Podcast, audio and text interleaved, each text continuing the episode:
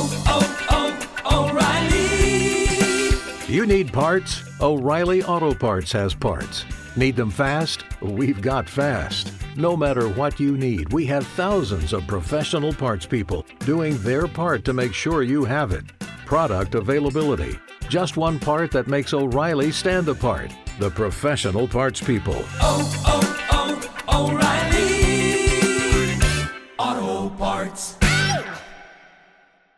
Waiting on a tax return? Hopefully, it ends up in your hands. Fraudulent tax returns due to identity theft increased by 30% in 2023. If you're in a bind this tax season, LifeLock can help. Our US based restoration specialists are experts dedicated to helping solve your identity theft issues. And all LifeLock plans are backed by the Million Dollar Protection Package. So we'll reimburse you up to the limits of your plan if you lose money due to identity theft. Help protect your information this tax season with LifeLock. Save up to 25% your first year at LifeLock.com slash aware. An MCU movie just came out about a month ago, and it's about a month until the next one comes out, so you know what that means. It's time for an MCU TV show.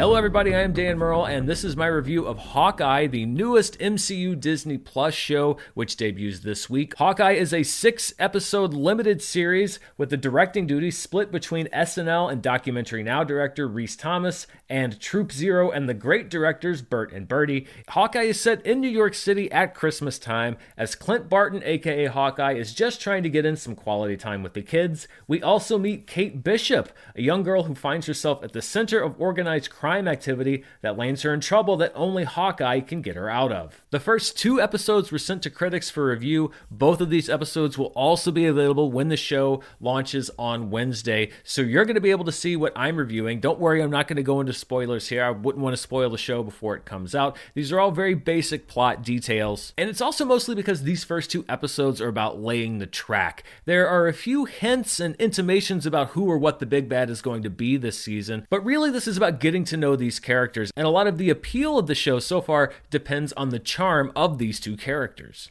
He's my partner. We're not partners.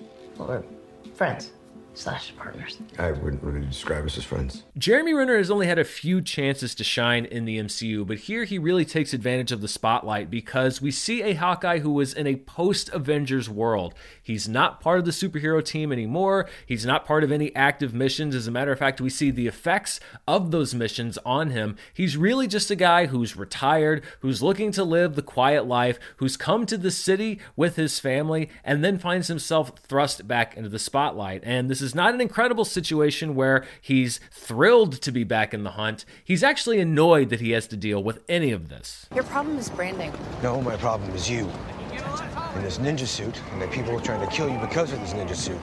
The whole thing's a problem that I'm going to solve today so I can go home to my family. Hailee Steinfeld is only 24 years old, but she is already a Hollywood veteran, and she was the right choice for this role. She's really able to establish this character of Kate Bishop from the first second that she is on screen. And she also has a very easy, natural chemistry with Jeremy Renner, which is great because, as I said, so much of the show depends on these two characters playing off of each other. The MCU has had a knack for collecting talent in the last decade plus, and Hailee Steinfeld is a great addition to this stable. Of all the Disney Plus Marvel shows that we've seen thus far, I think even just looking at the first two episodes, Hawkeye is the most comedic. It's the one that I think is most in line with the tone of some of the more lighthearted, some of the more fun MCU films. Clint, in particular, has a fun side quest in one of these first two episodes where he finds himself on the wrong side of some Central Park LARPers. And the show also has fun with his open identity. You don't have to have the suspension of disbelief thing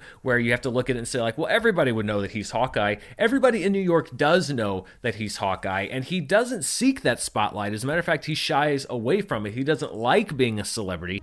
By the way, thank you for saving the world. Don't mention it. And you start to understand more and more why he decided to take his family and move out into the middle of the woods. He doesn't want to stay in New York City any longer than he has to, which is why having to take care of this business is that much more of a burden for him. In supporting roles, Vera Farmiga plays Kate's mother, Eleanor, a security specialist that seems to have something to hide, and Tony Dalton, who American audiences probably best know from Better Call Saul, plays Eleanor's fiance, Jack Duquesne, who may be hiding secrets of his own. The first two episodes deliver what's been promised in the trailers and everything else. This is a holiday action romp. Things are pretty lighthearted. So far, the danger is the kind of danger we see in superhero films where we understand that these characters are in peril, and yet so far there's no real threat that they're actually going to see the consequences of this danger. We are moving in that direction though, and I do hope that we are able to balance out the tone just a little bit more if we can add just a little bit more edge than we currently have. But again, you want to start out light, you want to start out fun, bring in the darkness a little bit later. That's the goal for the show and largely succeeds here. I know a lot of folks might find Hawkeye a little bit lightweight, but I think after a lot of the heaviness we've gone through, when you look back,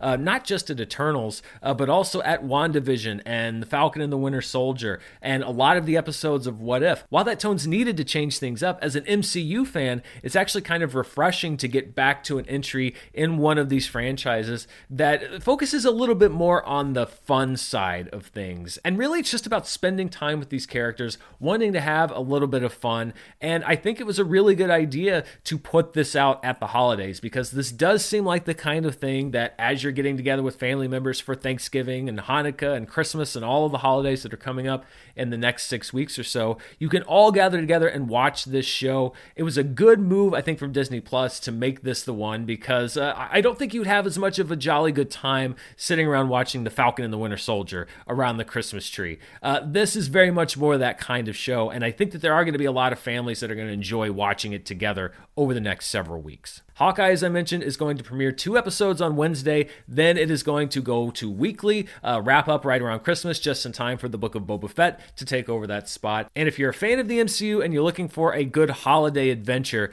then I think that this show is going to be right up your alley. Those are my thoughts on Hawkeye, but I'd love to know what you think. Are you excited for the show? Let me know down in the comments below. Thanks so much for watching. Stay safe, and I'll see you next time.